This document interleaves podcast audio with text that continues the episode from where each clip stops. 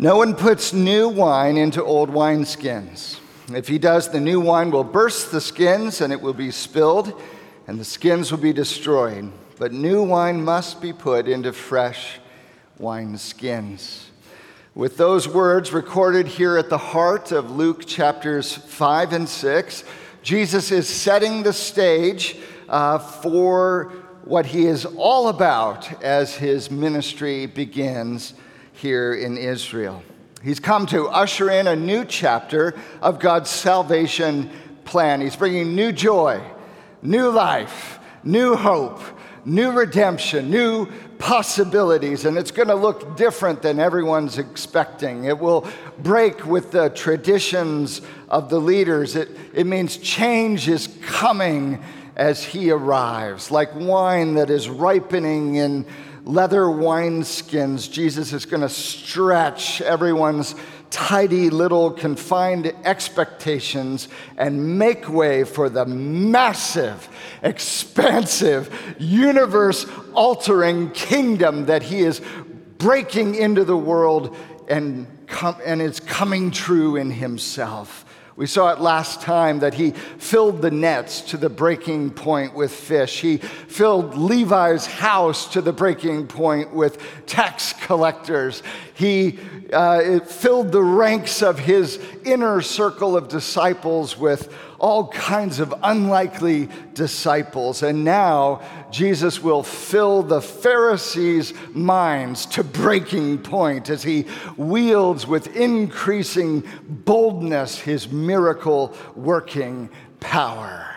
So grab your Bibles. We're going to be in Luke chapters 5 and 6 this morning. Again, we're sort of weaving through half of this zippering that Luke is doing is he brings together these two themes of those who are being drawn to Jesus as disciples and those who are being repulsed and, and running away from him.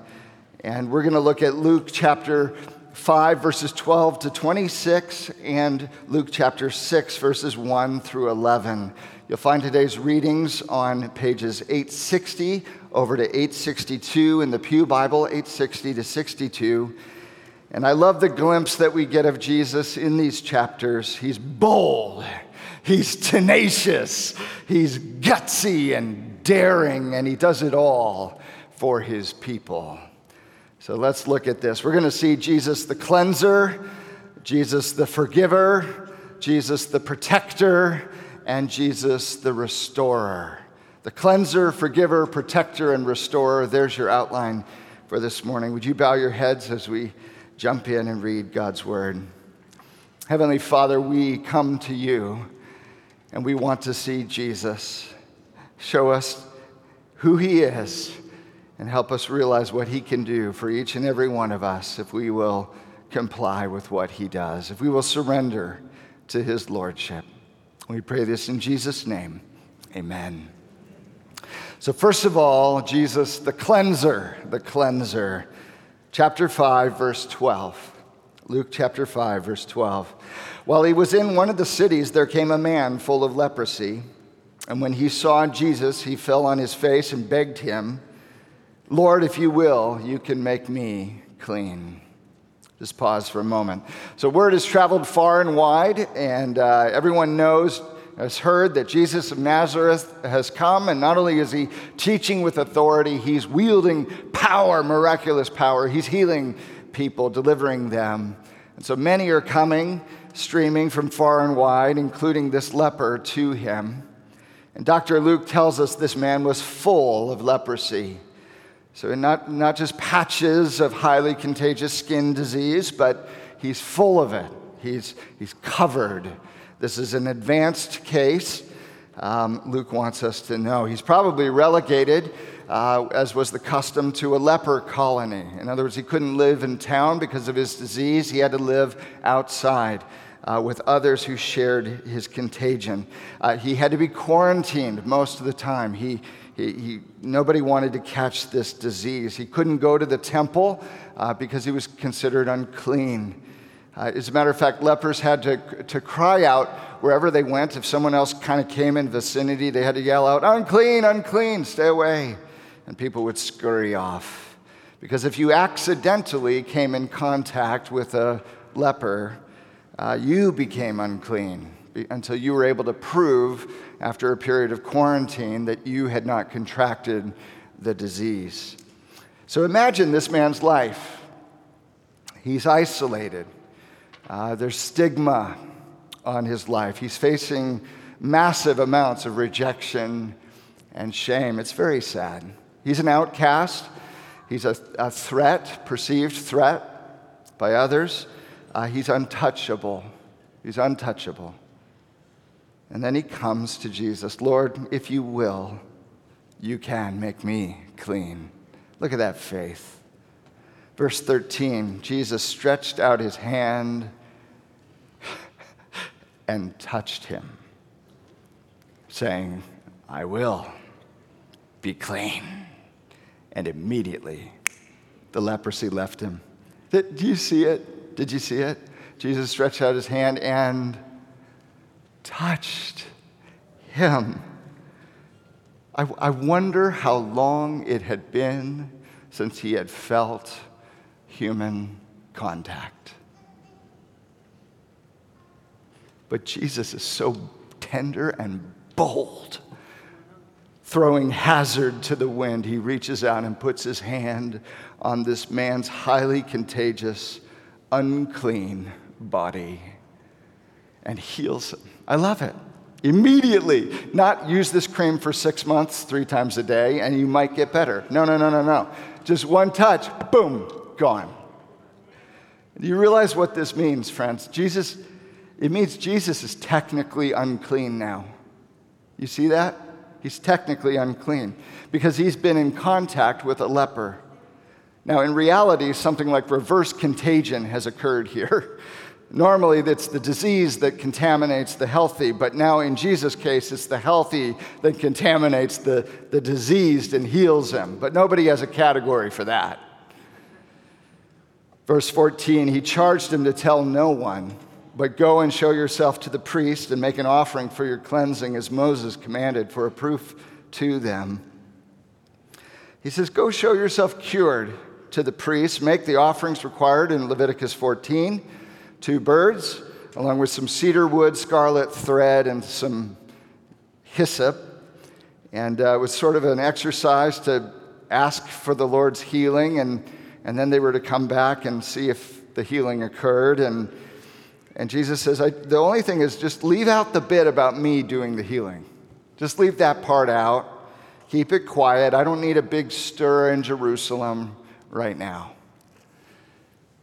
But verse 15, even, now even more the report about him went abroad, and great crowds gathered to hear him and, healed of, and to be healed of their infirmities, but he would withdraw to desolate places and pray. So, did the man do what Jesus asked? Did he keep quiet? You got to read between the lines here. No, no, he didn't do it. He charged him, Don't tell anyone. In the next verse, but now even more, the report about him went abroad, even further, right? It lost containment. The, the guy, he couldn't, he couldn't say he couldn't say he couldn't be quiet right? He, he, he didn't do what he was asked. In the very next verse we're going to see pharisees and teachers of the law gathering from all over the place from galilee and, Jerus- and judea and jerusalem right where the temple is. In other words it slipped out. The guy just couldn't keep quiet and now jesus ends up in the hot seat okay? So you, you see what's happening here. It's very remarkable to me in a sense, Jesus and this leopard, leper have uh, traded places. They've traded places. The leper was the one that everyone viewed with suspicion. He was an outcast, he was a threat, he was untouchable. But now it's Jesus who's going to be the one who's viewed with suspicion. He's the one who's going to have to go to desolate places in isolation and pray. He's got to get away. Uh, he's the one who's now perceived to be a threat. Uh, the Pharisees are going to consider him untouchable. They're going to push him out to the fringes. You see that? So, in a sense, the leper did contaminate Jesus, sort of. Not literally, but figuratively. The way this story unfolds, Jesus is exchanging places with him. This healing comes at a price. And Jesus cleanses by becoming unclean. You see that? Jesus cleanses by becoming unclean. He touches the untouchable. He heals and bears the cost himself. He gives this man his life back and then sets in motion the very events that will end up taking his own life. This is amazing. Who does that? Jesus, the cleanser. That's who. Jesus does that. So he's a cleanser. He's also the forgiver. Look at, look at verse 17. On one of those days, as he was teaching, Pharisees and teachers of the law were sitting there who had come from every village of Galilee and Judea and Jerusalem. So here's the Inquisition panel, you see. And the power of the Lord was on him to heal. So here comes the audit team, right? They're going to figure out what's going on, and if they need to, they're going to get Jesus in line. And Luke tells us the power of the Lord was with Jesus to heal. you could just smell the trouble brewing, can't you? Verse 18 Behold, some men were bringing on a bed a man who was paralyzed. And they were seeking to bring him in and lay him before Jesus, but finding no way to bring him in because of the crowd, they went up on the roof and let him down with his bed through the tiles into the midst before Jesus. Such a great scene, right? So here's Jesus. He's in the crowd. He's surrounded by people. It's standing room only. They've got somebody. They want to get in. They can't get through the door. So they decide we'll go up on the roof deck, and uh, you know, this would be a nice spot for a skylight, you know? That'd be a nice feature. And we can get them down at the same time. Let's help this homeowner out, right? So they open up the roof, which was, you know, clay tiles and thatching and all kinds of stuff. And they pull all that stuff aside and they lower him down on his pallet down through the hole in the ceiling right in front of Jesus. I love these guys, whoever they are. Their motto is whatever it takes, we're going to get our friend to Jesus, right? Whatever it takes.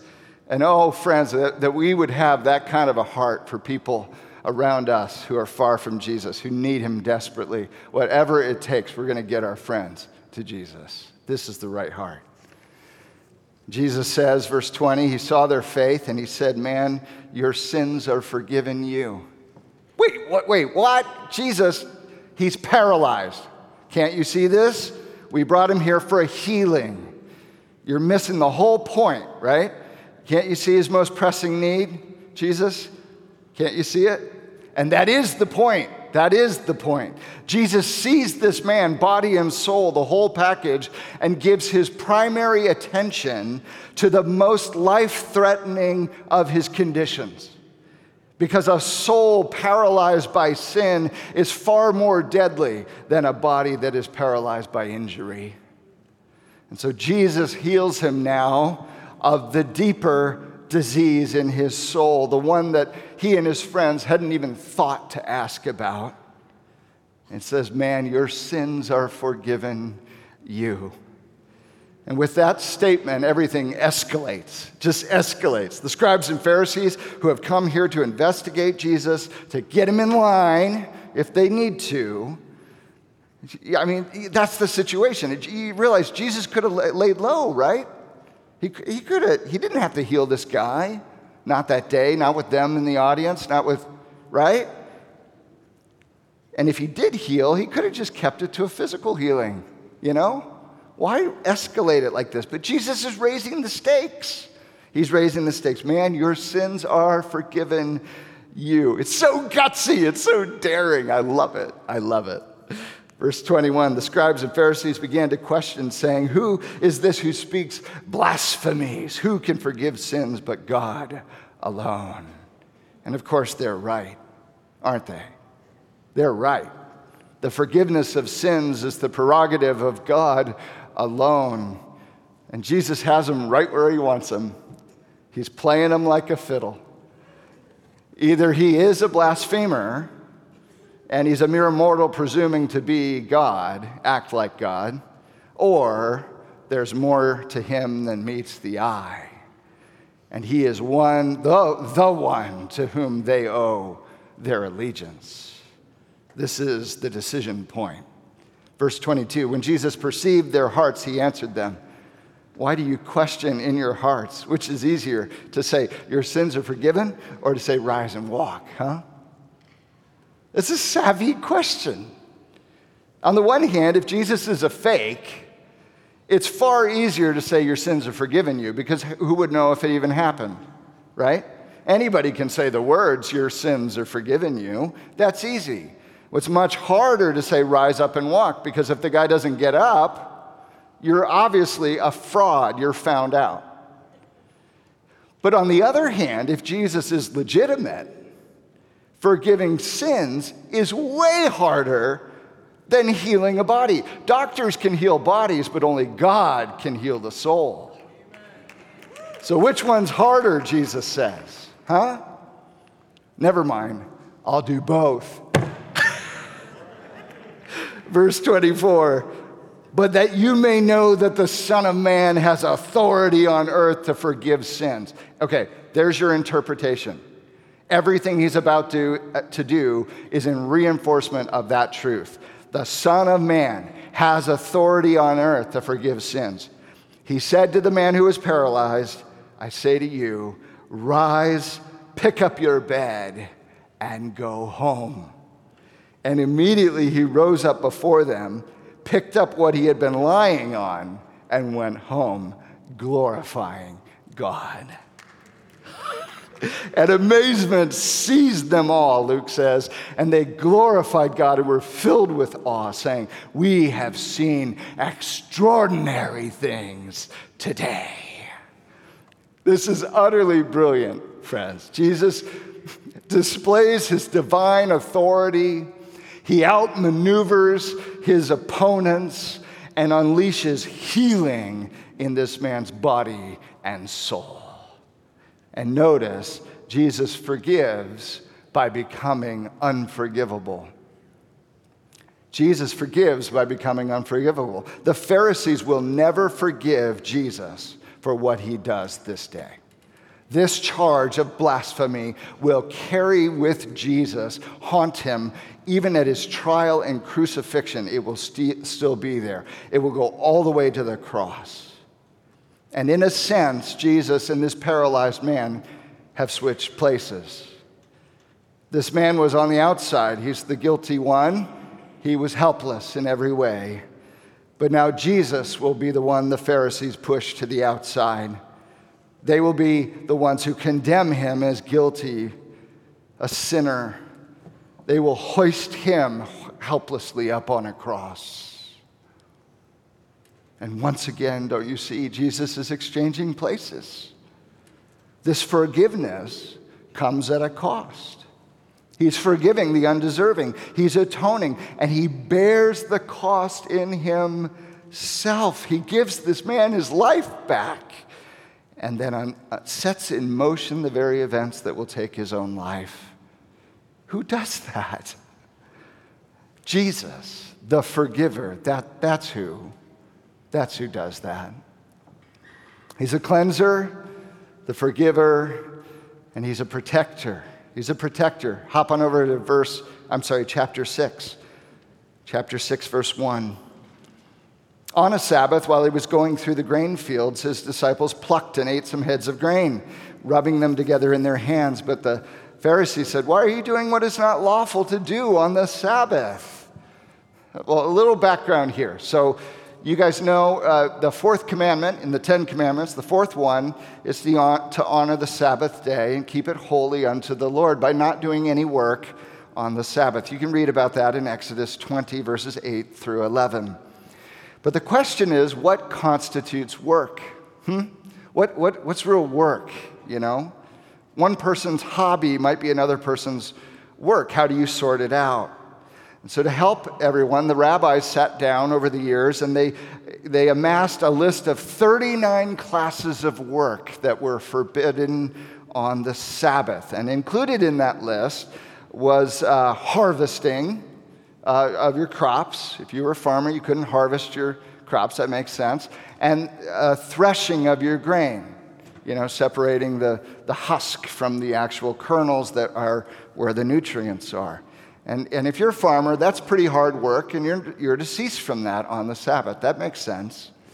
But now the Pharisees, who are already upset with Jesus, already annoyed, are, they're, they're way too eager here, and they pounce on the disciples for having a snack, okay?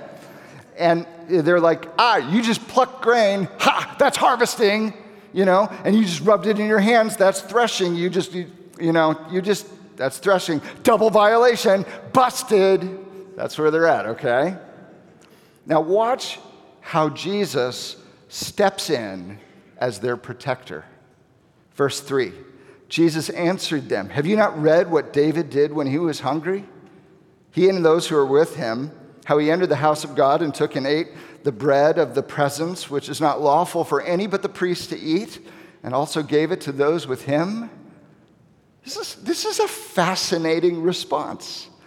Jesus is referring back to 1 Samuel 21, where David is, uh, King David, the anointed king, is on the run from the king who's being deposed, Saul, and who's hunting him down. And he has men with him, and they're on the run, and they come to the town of Nob uh, where the tabernacle is, and he's famished, uh, he and his men, and he goes to the priest and asks for food. And all the priest has is this sacred priestly bread.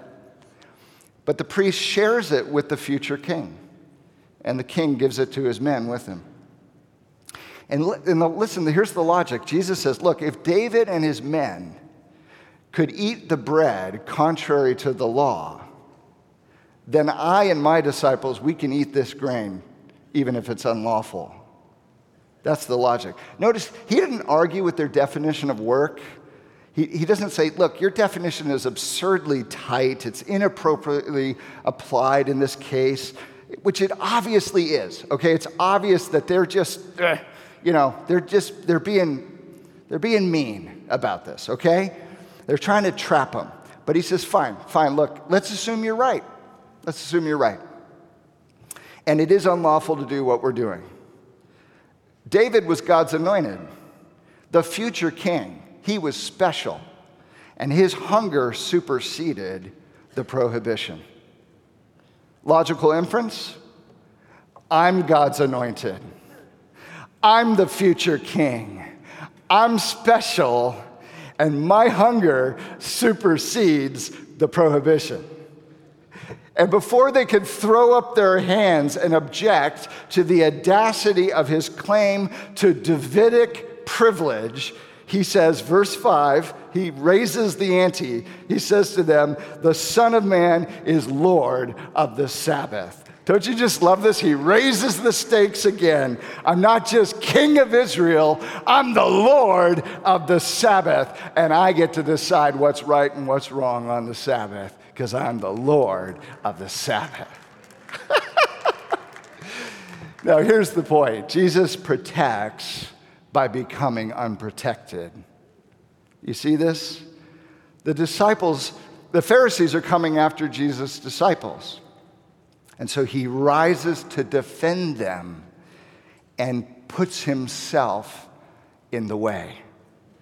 He, t- he decides, I'm going to take the heat for my disciples. He climbs into the crosshairs and makes himself a target.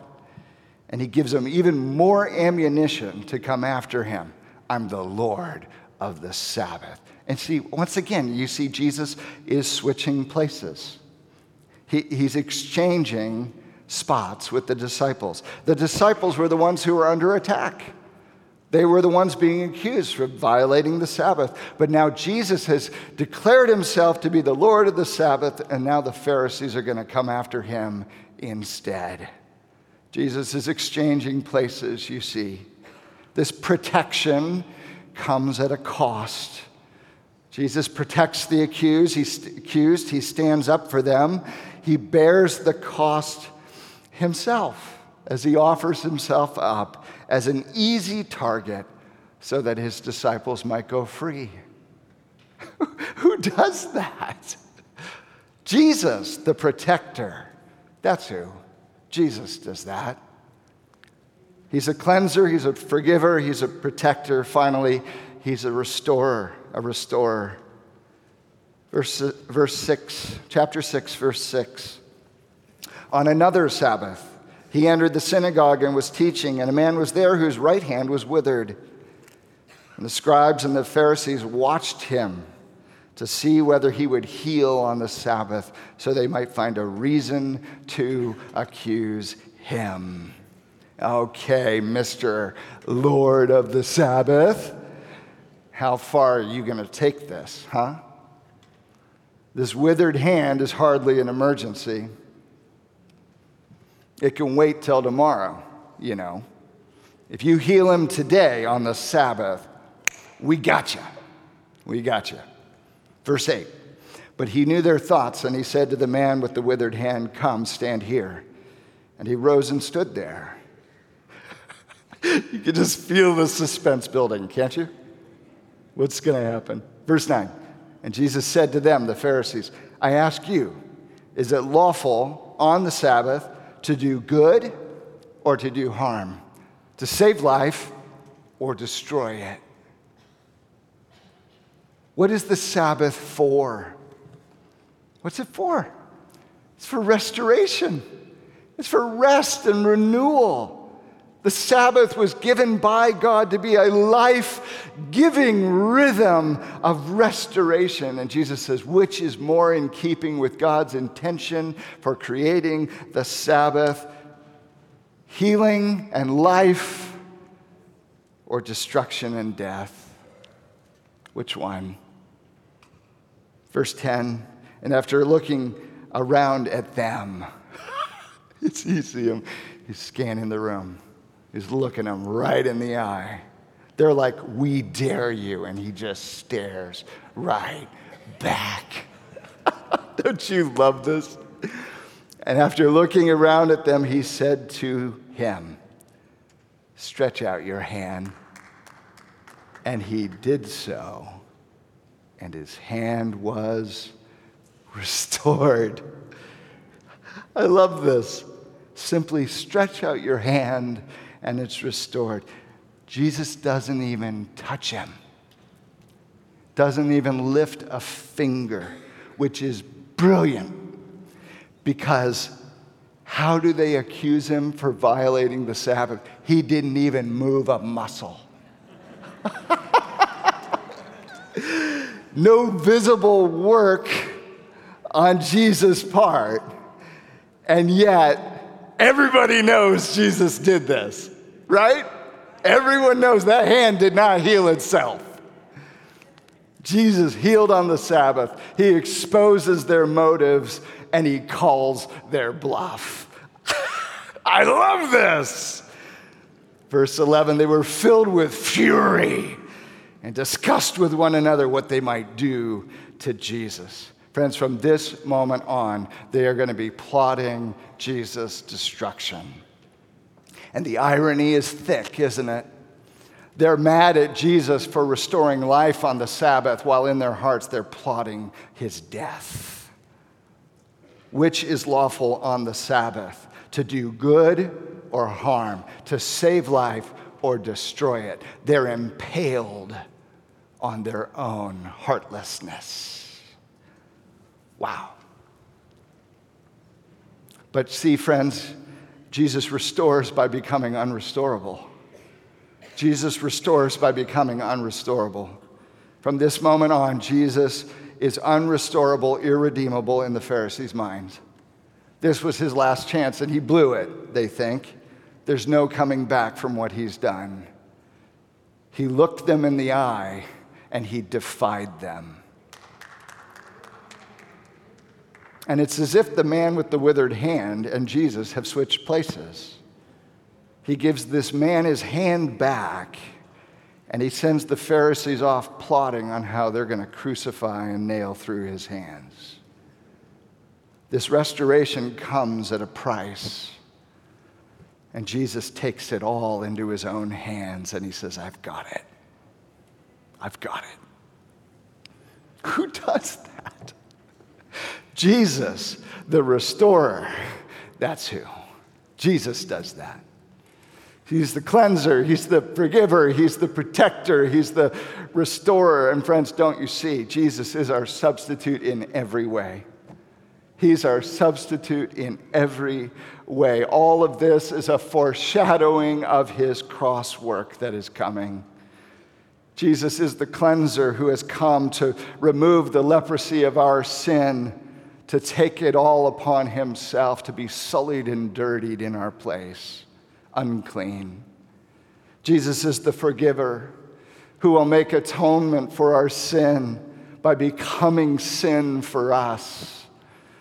Jesus is the protector who will stand between us and the accuser and offer his life in our place and die in his sights. He's the restorer who will bring life by enduring death on our behalf. Friends, for on the cross, Jesus is going to die in our place and for our sake. He's going to bear all of our sin and shame and rise again to make us right with God. He's our substitute. He's dying for us. He's swapping it out with our place. He's trading places with us. He's our substitute in every way. And don't you see, He's already doing what He will ultimately do. He is even now becoming the substitute on behalf of his people that will come in ultimate fullness when he climbs upon the cross. There is no healing without sacrifice. You can't save the world without laying down your life. Some of you have watched Endgame, the Marvel movie, Endgame. And I always am, amazed at this. Tony Stark, who didn't lose anyone in the, in the big purging when half the planet died, doesn't have to enter the fight. He's got everything he needs. He's got his girlfriend, his kids. He's in a perfect place in peace and isolation. He doesn't have to get into the war. But he realizes he's the only one who can save the world. And so he steps into the fight that isn't his and he goes up against Thanos. Thanos is from the Greek word thanatos, it means death. And so he goes, the man of iron, goes to his own death, has the infinite power of the universe. He can do anything with it. He could save himself, but instead lays down his life to put death to death and to save the world. Why is that story so compelling? It's Jesus, it's his story. And you cannot save the world without laying down your life. We know this. We know this. This is the beauty and wonder of the gospel. Think of what Isaiah 53, 4 to 6 says. Surely he has borne our griefs and carried our sorrows. Yet we esteemed him stricken, smitten by God, afflicted. But he was pierced for our transgressions, he was crushed for our iniquities. Upon him was the chastisement that brought us peace, and by his wounds we are healed. All we like sheep have gone astray. We've turned every one to his own way, but the Lord has laid on him the iniquity of us all. Who does that? Jesus. That's who. He's our cleanser, He's our forgiver, He's our protector, He's our restorer, He's our substitute in every way. He's the Lord of the Sabbath. He's the Savior of the world.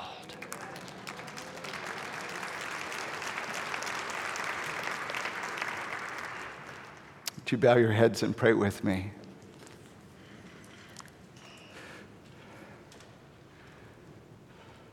Father, there is no one like you, and there is no one like your Son, Jesus Christ who doesn't back down from a fight, who stares all the brokenness and sickness and evil and death in the eye and goes all in and calls its bluff. We admire Jesus Christ, the, the healer, the cleanser, the forgiver, the protector, the restorer, our substitute. He is our hero and the Savior, the Lord. And we give him our lives. Because if Jesus is fighting for us, we're going to be fine. Because he's the hero who conquers all. We give him worship and glory and praise because he alone is worthy.